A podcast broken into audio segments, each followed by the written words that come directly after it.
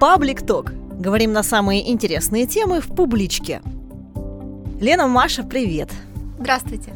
Привет. Расскажите, как вы узнали о проекте «Мягкое чтение» и почему решили принять в нем участие? Челябинская областная библиотека для слепых и слабовидящих в мае приглашала для участия в проекте все челябинские и областные библиотеки. Также привлекала студентов из Института культуры. В нашу библиотеку тоже пришло такое приглашение, и наш директор Наталья Ивановна предложила заняться этим мне, как куратору семейного клуба и человеку, который связан с рукоделием. Маша, на каком этапе ты подключилась? Я подключилась уже на этапе, когда Лена начала готовить книги, и мне предложили придумать свою книгу, и я могла даже выбрать свою тему и свой сюжет что я и сделала. Давайте вот об этом поподробнее поговорим. Вернемся к Лене. Лена, расскажи, какие у тебя были задумки и как они реализовались.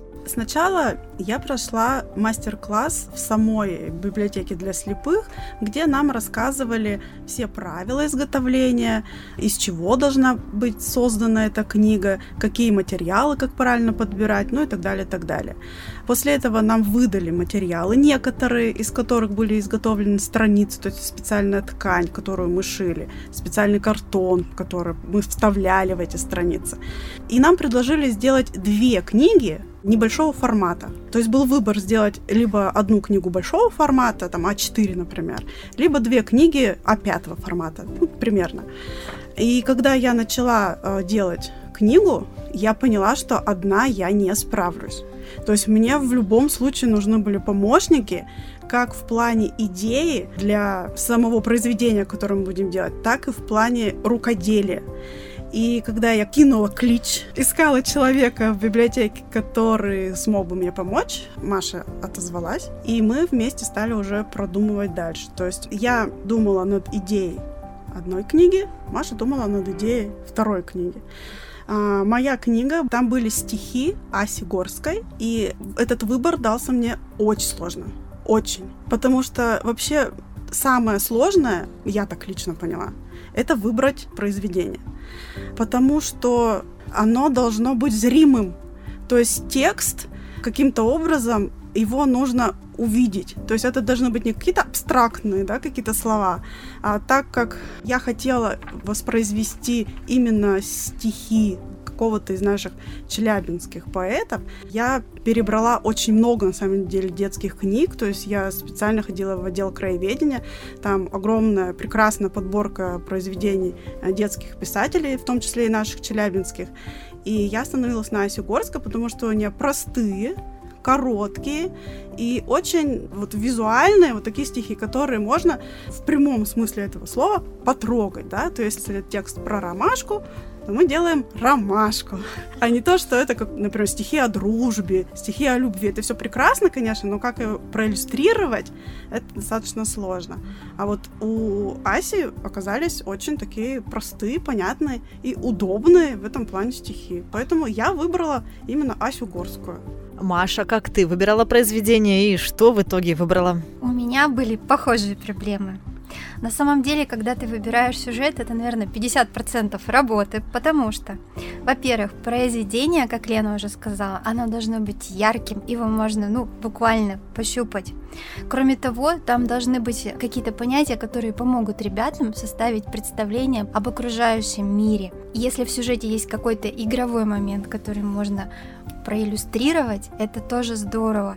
И вот я перебрала, наверное, около пяти вариантов, я их обдумывала. Как вдруг я вспомнила, что есть великолепное просто произведение Чуковского Мауси и Катауси.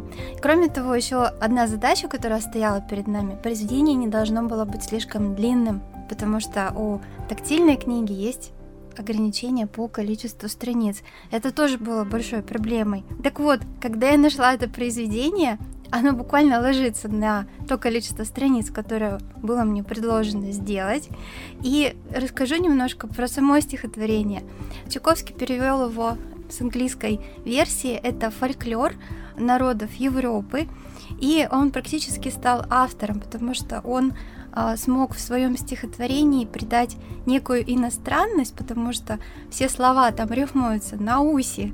И как будто ты читаешь действительно что-то иностранное, но при этом понятное. Поэтому я подумала, что ребятам будет очень интересно и пощупать эту сказку и послушать. Да, то есть книгу можно не только потрогать, но еще и послушать. Давайте расскажем, какие возможности вообще есть у нее, что детки могут с ней сделать. С первого взгляда вот эти тактильные книги, специальные да, книги тактильные, они очень похожи на детские развивающие книжки-игрушки. То есть такие, в принципе, можно, наверное, встретить, и, возможно, многие мамы даже шили своим детям такие похожие какие-то книги. А, но если смотреть с профессиональной точки зрения, то они сделаны по всем правилам тактильных книг для слепых и слабовидящих детей. То есть это обязательное обозначение низа страницы. То есть по низу страницы там шла специальная тесьма, да, которая тоже пришивалась, чтобы э, ребенок мог пощупать, да, что вот, вот это вот низ. Использовались только безопасные хорошо закрепленные детали. Это тоже было очень важно. То есть детали не только приклеивались, но они еще и пришивались. То есть это все мы потом дергали, все проверяли, чтобы это точно все держалось. Да, был выбор клея, который действительно точно да, держался, который быстро высыхал, при этом был не очень сильно пахнущий, чтобы это все было вот в рамках правил. Потом это были крупные элементы, да, там не мельчили, чтобы, опять же, каждая деталь, которая делалась, она проверялась, закрыв глаза. Вот я лично проверяла все свои книги, когда закрывала глаза. То есть вот что-то сделаю, так, ну это понятно. Но вот когда закроешь глаза, будет это настолько же понятно, сколько и мне лично при открытых глазах. И когда я понимала, что да, это прощупывается, там глазки прощупываются, ротик вышитый нормально, можно понять пальчиками, вот, то есть бусинки хорошо двигаются, вот. То есть приходилось даже переделывать? Бывало, да, да. Дело в том, что раз это первый опыт такой книги, то есть просто поделки, это понятно, да, то есть как э, рукодельницы мы, в общем-то, наверное, уже много чего делали, но именно опыт такой книги, он был впервые, поэтому мы проверяли много материалов, ложатся, не ложатся, приклеиваются, не приклеиваются, как режутся, сыпятся, не сыпятся, то есть это все было впервые, поэтому она заняла достаточно много времени, это поделка, да, вот, и она прям, ну вот, прощупывалась. Причем на разных этапах готовности этой книги мы даже давали детям ее проверять. Ну, своим детям, конечно. То есть, насколько им это было интересно. Им это было интересно. И мы вдохновленные продолжали дальше да, нашу работу. А детки у вас маленькие? Ну, у меня у нас... племяш трех лет, все прощупал. Я дети на самом деле разные, но сама э, по возрасту, но книга просто ну, такой интересный формат. Я думаю, что не только детям, но и взрослым интересно посмотреть. Вот. Потом, что из уникальности книги еще? в правилах, опять же, написано, что если изображено животное, то оно обязательно должно быть со всеми конечностями. То есть, если, допустим, это кошка, да, то у нее должно быть четыре ноги изображено. А даже если она стоит в профиль или сидит как-то, или еще что-то, у нее было, должно быть четыре ножки, чтобы у детей формировалось правильное понятие о вообще о мире. То есть, если это животное, то у него четыре ноги. Если это насекомое, да, то есть у меня вот на одной странице сидят два жучка, у них должно быть шесть лапок, как положено. Вот, у них должна быть форма тела такая, как у насекомых. А у них должно быть два глазика, носик, ротик. То есть даже если та же кошечка в профиль, то есть у нее все равно должно быть два глазика, потому что это, ну вот важно так. Да, Вспоминаем да. египетских. Да. А если в какой-то момент нам хотелось сделать не четыре ножки, да, помнишь, Маша, да. то нам приходилось переделывать и да, делать все-таки так, как надо, потому что, ну, требования есть требования. Также в книгах имеется текст, напечатанный шрифтом Брайля, специально для того, чтобы детки могли прочитать. И укрупненный текст обычный, не для совсем слепых, а для слабовидящих. То есть, если они могут, они могут его прочитать. И еще одно наше уникальное дополнение пока вот из тех книг, которые мы видели в библиотеке, еще пока не было такого. Это мы добавили QR-коды с ссылкой на озвучку текста. Да, и стихи записывали мы в этой студии. И, Лена, давай расскажем, кто именно принимал участие в озвучке, что это победители конкурса. Действительно, когда у нас появилась идея запечатлить текст э, разными голосами, то для этого мы пригласили целую семью. Дело в том, что у нас весной в 23 году в семейном клубе прошел конкурс семейного выразительного чтения. «Хочу читать» он назывался. Тогда у нас участие приняли очень много семей наших челябинских. И вот Дмитрий, Ирина и Александр Белозеровы, они стали финалистами этого конкурса. Они были не единственными финалистами, то есть э, в финал вышло 10 семей, но именно эта замечательная семья, они покорили нас своим обаянием, своей сплоченностью. По ним было видно, что это не как один организм все. Они классные. И я сразу про них подумала, когда ну, пришла идея с озвучкой, и мы их пригласили, и что самое главное, они сразу согласились. И поэтому они еще больше нас вдохновили на эту идею. И мы договорились, пришли и вместе с Юлей. Да, я принимала непосредственное в этом участие. Ну и здорово, что у нас есть детский голос. У мальчика, наверное, был такой первый опыт вообще. Ну, я думаю, да. Вот в том-то и дело, что мне хотелось, чтобы детские произведения озвучивал в том числе и ребенок, чтобы дети слышали и детский голос в том числе. То есть я поняла, что у папы это тоже был первый опыт в озвучивании. Мама учитель, и у нее уже имелся опыт определенный. Ну, там, конечно, уже чувствовался профессионализм. Но даже у папы и вот у сына, может быть, даже и хорошо, что у них не было опыта, потому что это было настолько искренне, что, ну, по крайней мере, вот все люди, которым довелось уже услышать эту озвучку, были все в восторге. Смогут ли наши дорогие слушатели услышать в нашем подкасте это стихотворение? А давайте послушаем прямо сейчас. Корней Чуковский. Катауси и Мауси. Жила-была мышка Мауси, и вдруг увидала Катауси. У Катауси злые глазауси и злые-призлые зубауси. Подбежала Катауси к Мауси и замахала хвостауси. Ах, Мауси, Мауси, Мауси, подойди ко мне, милая Мауси. Я спою тебе песенку, Мауси, чудесную песенку, Мауси. Но ответила умная Мауси.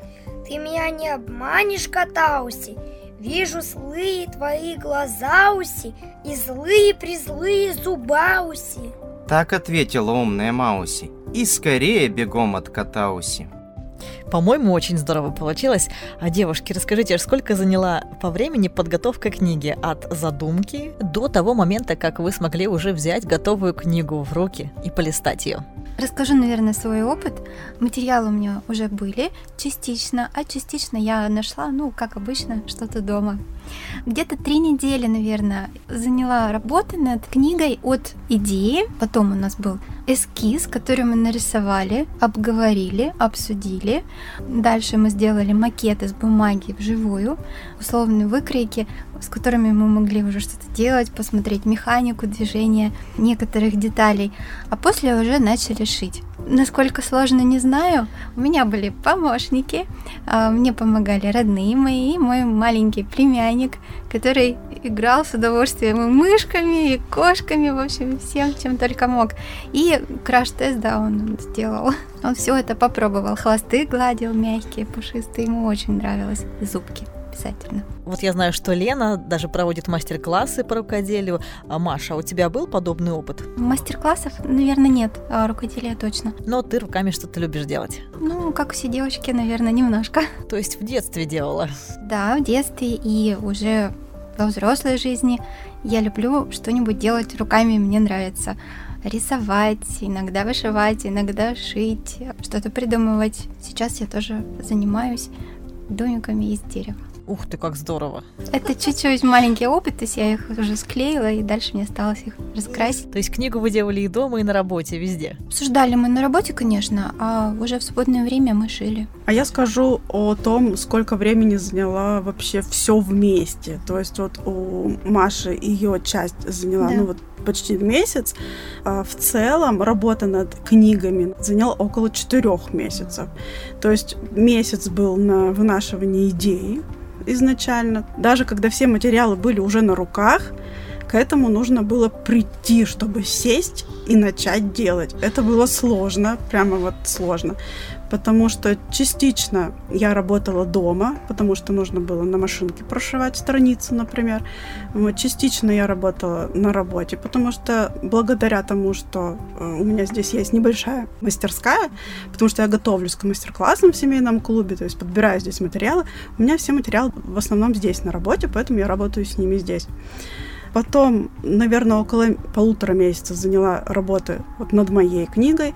Потом время было на то, чтобы проконсультироваться с коллегами из библиотеки для слепых. То есть на каждом моменте я ходила, показывала эти книги, чтобы у нас было все правильно, по всем правилам, да. Они одобряли, что-то советовали. То есть вот это вот время заняло достаточно. И еще момент, что мы должны были написать методические рекомендации каждой книге.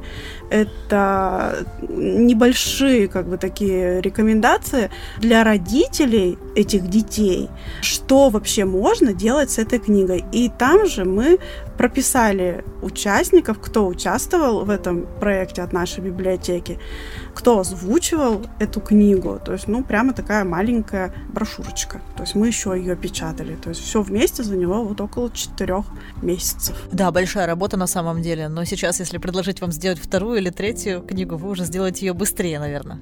Но я не уверена, что мы будем готовы. Или Ещё. у меня есть предложение. Возможно, наши слушатели захотят принять участие как волонтеры в проекте «Создай книгу», и мы тогда, тогда они- рассмотрим, и, конечно, мы сможем сделать больше и намного интереснее. Ну да, конечно. Обращайтесь, товарищи, у кого есть идеи, как сделать тактильную книгу интересной, необычной. Но на самом деле вы делали книги не случайно. Будет фестиваль, на котором эти книги будут показаны. Они уже были у нас показаны на Рыжем фесте, но теперь предстоит какое-то масштабное событие, посвященное именно тактильным книгам. Да, совершенно верно. Сами книги уже сейчас вот отданы э, в библиотеку слепых и слабовидящих, и в рамках реализации проекта «Мягкое чтение» они успели поучаствовать в двух выставках. Это выставка в рамках регионального методического совещания «Инклюзивное образование средствами культуры и искусства», которое прошло 21 сентября в Институте культуры. И в рамках вот Южноуральской книжной выставки тоже библиотека показывала эти книги. Оно прошло 22 сентября. И самый масштабный показ тактильных книг пройдет 16 октября в Новом художественном театре, где состоится открытие недели белой трости. Мероприятия в рамках этого события проходят ежегодно и призваны привлечь внимание общества к проблемам слепым и слабовидящих. То есть у них ежегодно эта неделя проходит, неделя белой трости, я повторю. Во время нее будут показаны в том числе и эти книги тоже. Ну, вместе со всеми. То есть я еще раз скажу, что а, в этом проекте принимали участие многие областные библиотеки, наши городские библиотеки и а, Институт культуры тоже непосредственно в этом участие принимал. Да, и надо сказать, что эти книги были показаны на Рыжем фесте, и очень интересные и очень качественно сделанные. Вам какие-то понравились? На самом деле все книги уникальные. В этом их и уникальность, что они каждая по себе в единственном абсолютном экземпляре.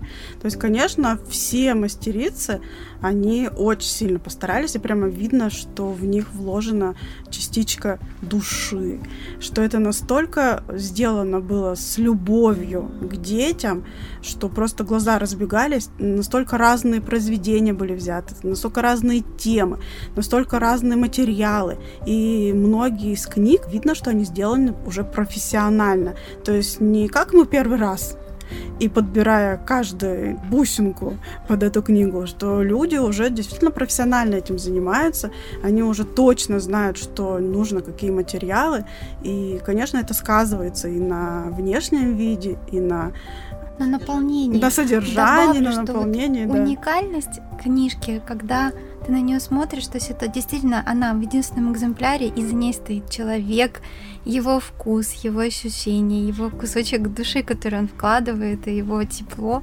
Поэтому они такие разные, как мы. Это здорово. Я вот видела про Челябинск книгу, мне прям очень она запомнилась. Очень крутая книга, да. А после фестиваля наши книги будут храниться в библиотеке для слепых, или мы сможем забрать их к себе в публичную библиотеку? После того, как пройдут все выставки, мы можем забрать их себе и знакомить наших читателей такими книгами в плане того, что существуют и такие книги тоже. То есть у нас уже очень много разных форматов книг, а вот такого плана у нас ни одной нету. А сейчас будут.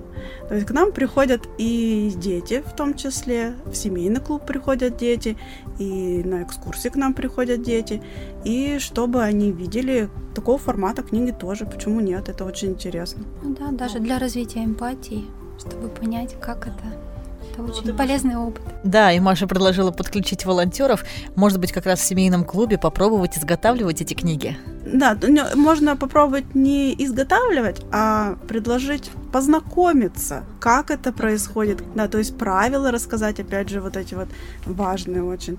Вот это да, вот это можно. Спасибо вам, девушки, за то, что изготовили такие чудесные книги. И я всех приглашаю на фестиваль. Он пройдет, напомню, 16 октября, в ближайший понедельник в Новом художественном театре. Приходите, познакомьтесь с книгами. Спасибо. До Спасибо. Свидания.